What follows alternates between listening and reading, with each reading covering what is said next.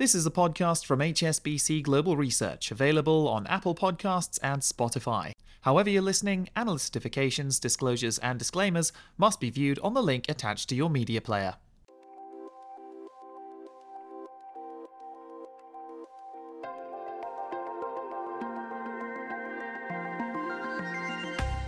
Welcome to Under the Banyan Tree, where we put Asian markets and economics in context. I'm Herald van Head of Asian Equity Strategy here at HSBC, and I'm delighted to welcome back my regular co host, Head of Asian Economics Research, Fred Neumann. Well, thank you very much, Herald. It's good to be back here with you in Hong Kong. And I've been out of town for a few weeks talking to clients, and we thought it'd be a great idea to do a podcast on what clients really wanted to know about Asian markets and the Asian economic landscape. So, without further ado, let's start the show from HSBC Global Research. This is Under the Banyan Tree.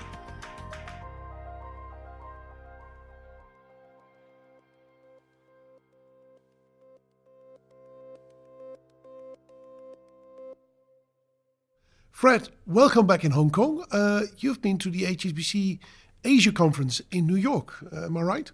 That's right, Herald. Still feeling the jet lag doesn't get easier with age, of course. People uh, can't see you. I can, but I can see the jet lag. you can probably yeah. see it written yeah. in my face. That's right.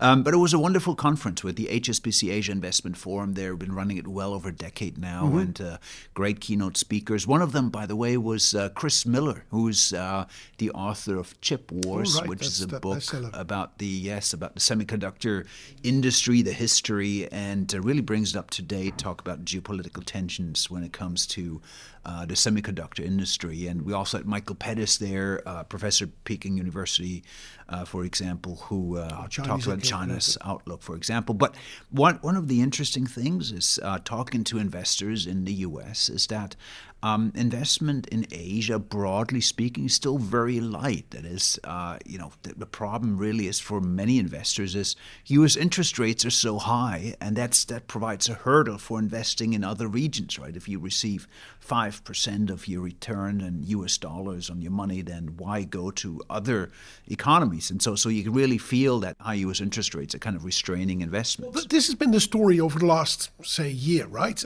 Rates in the US are high, money goes into the US, it strengthens the dollar. Why would you put money into a risky asset if you can get relatively safely uh, uh, something like 5% on a deposit at a bank, right? So that's not been good for, for Asian markets in general.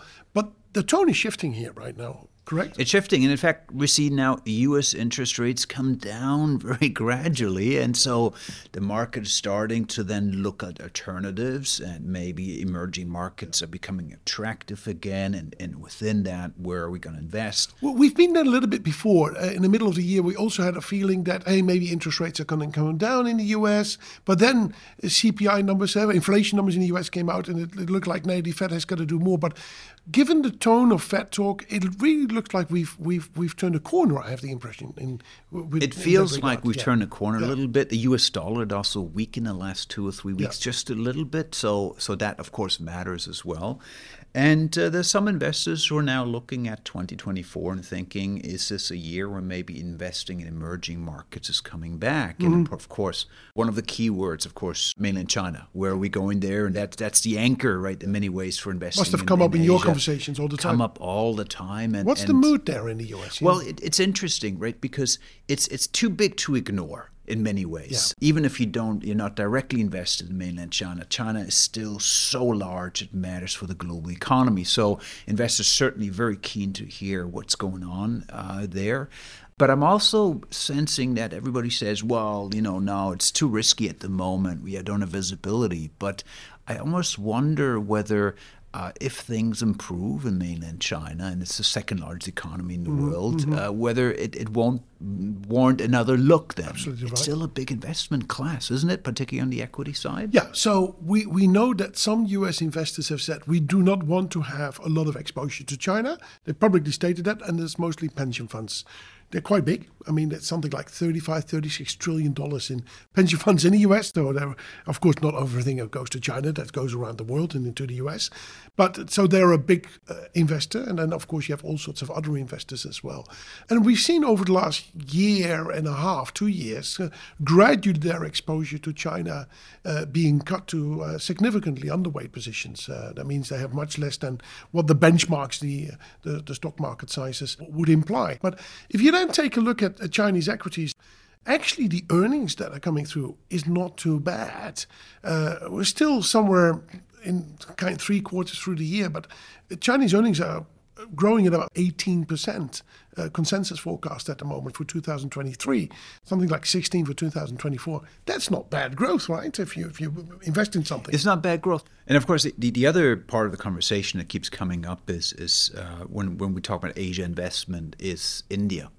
And, and I think there is a, a, a, broad agreement that India's fundamentals have improved. Growth is very strong.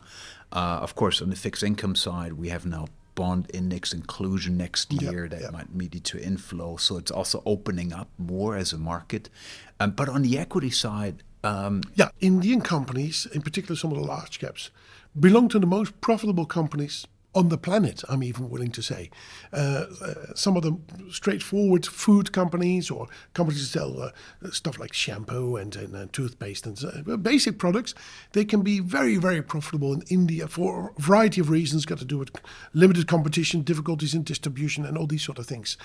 And if you're profitable, yeah, you you should be trading at, at, at a higher multiple, right? So that, that's one of the reasons why it looks really expensive. But what we've seen in markets more recently is that people have been going into India throughout this year, but more recently, some of the money has been taken away from India and has flown into China initially. Uh, people rebuild positions in China. They're actually, funnily enough, cutting that a little bit again and moving it into the tech companies uh, in, in, in Korea uh, and Japan. So the flows have gone up there.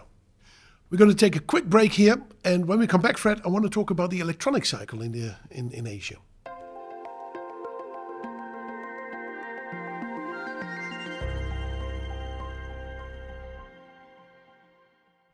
Uh, Fred, North Asian markets are really driven by tech, right? Uh, when you were traveling, did you discuss the electronic cycle in uh, in the region?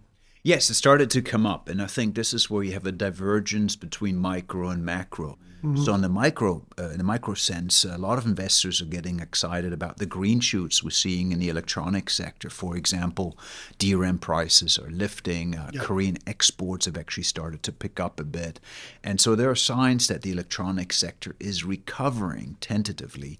On the other hand, the macro indicators suggest well, there's still a lot of headwinds coming through, and so that's that's been a, a, a subject of discussion. To what extent are the macro headwinds going to restrain the upside on the on the electronics uh, side.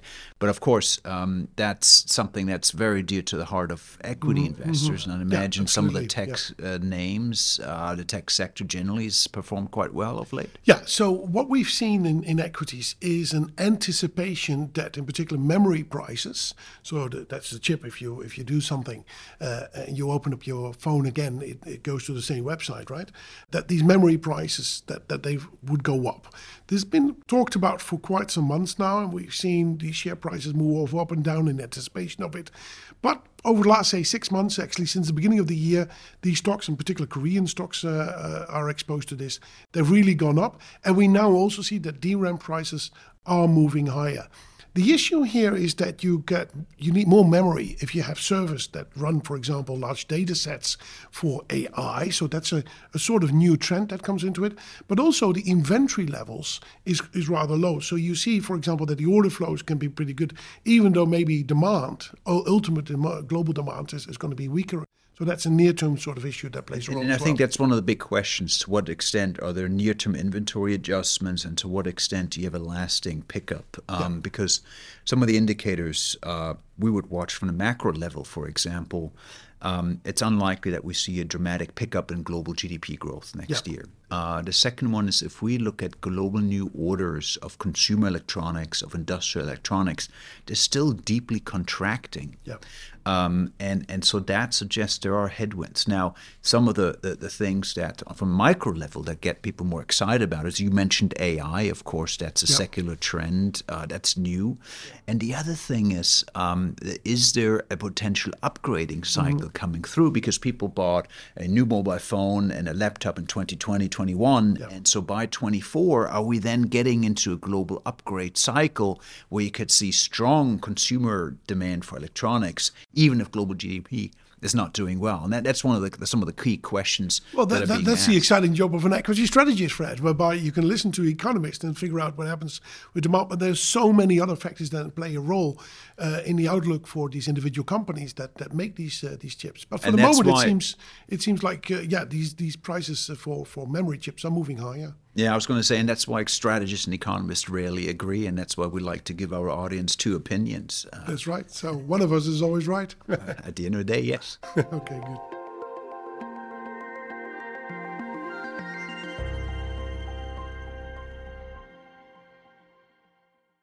So, Fred, you've just come back to Hong Kong. You've been traveling for a, a couple of weeks. Uh, I know you got uh, a little boy at home. So for him, uh, if you go on on the road for two or three weeks, that's like uh, ten percent of his life already, right? Did he remember you when you came back?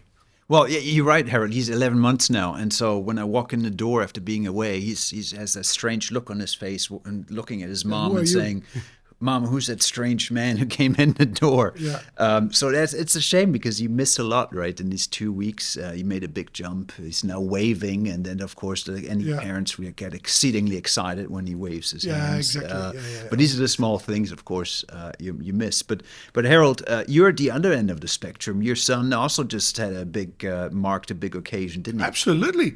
He graduated from the University of uh, of Amsterdam. He studied something called communication sciences, which is like a statistics and social media. Wait, he didn't want to become an equity strategist like he, his no, dad. No, actually, funny enough, when he was like eight years old or so, he was once here in the bank with me. I had to do something on a Saturday, so yeah, I brought him into the office, and he looked around and says, "Well, what are these people doing here?" So I explained how the office layout worked, and these people do this and that, and he looked at me and says, "I don't want to do that." And he was already eight years old. I said, "Oh, that's good. Yeah, don't do that. You He's find a, your own." Eight path. years already, quite a smart boy. absolutely, uh, absolutely. so he's going his own way now. But yeah, uh, the the great advantage of this, uh, Fred, and uh, uh, you might have a different view on this, but I don't really have to pay tuition you're, fees too well, much you're anymore. an empty nester now. I'm an empty you, nester. You're yes. an empty nester. Yeah. Unfortunately, I uh, I'm, I'm, I'm overjoyed having a son, but it also means I'll be paying college tuition in my 70s. so I feel this podcast will have to well, run for a couple of decades in, order. Uh, in, order. for me to fund the, the, the tuition at some point. Well, good for you then. Congratulations. yes, it was always a joy coming back uh, and, and to see a kid, uh, and uh, so wouldn't miss it for the world. And on that tender note, ladies and gentlemen, we're going to say goodbye for another week. We hope you enjoyed the podcast as much as we did, and we look forward to talking to you again soon. In the meantime, you can get your global economics fix from our sister podcast, The Macro Brief. Thanks again for tuning in and take care till next week.